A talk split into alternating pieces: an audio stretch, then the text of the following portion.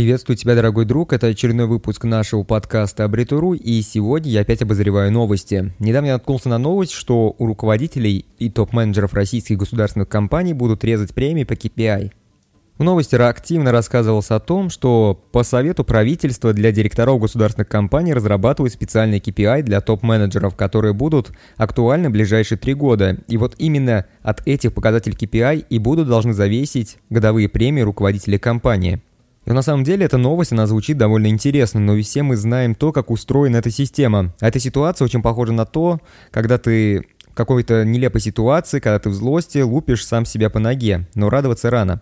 Для компании обещают установить определенные показатели по конкурентным закупкам, а еще обещают лишать годовых премий, если у организации есть задолженность по выплате зарплаты для сотрудников.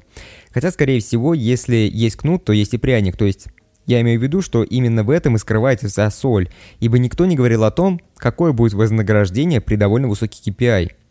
Разумеется, что еще толком ничего не утвердили, но я опираюсь на негативный опыт и уже вангую на тему того, как все это пройдет. Как по мне, так наиболее вероятно, что порог KPI установят предельно низкий, а при переуполнении этих показателей премии будут просто космического масштаба.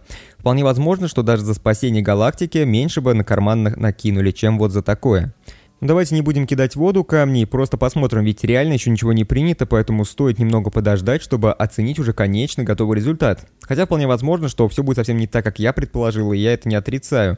А что вы думаете по этому поводу? Как все пройдет? Реально ли это будет крутая инициатива, или это получится так, как я писал в подкасте? Давайте посмотрим на ваше мнение, предлагаю его озвучить в комментариях. Ну а на этом все. Такой вот небольшой подкаст получился. Надеюсь, что вам понравился. Если вам понравился, то обязательно поставьте лайк и сделайте репост, если у вас есть такая возможность. Ну а если вы еще не являетесь подписчиком нашей группы, то обязательно подписывайтесь. Подписывайтесь, потому что дальше нас ждет еще больше интересных тем.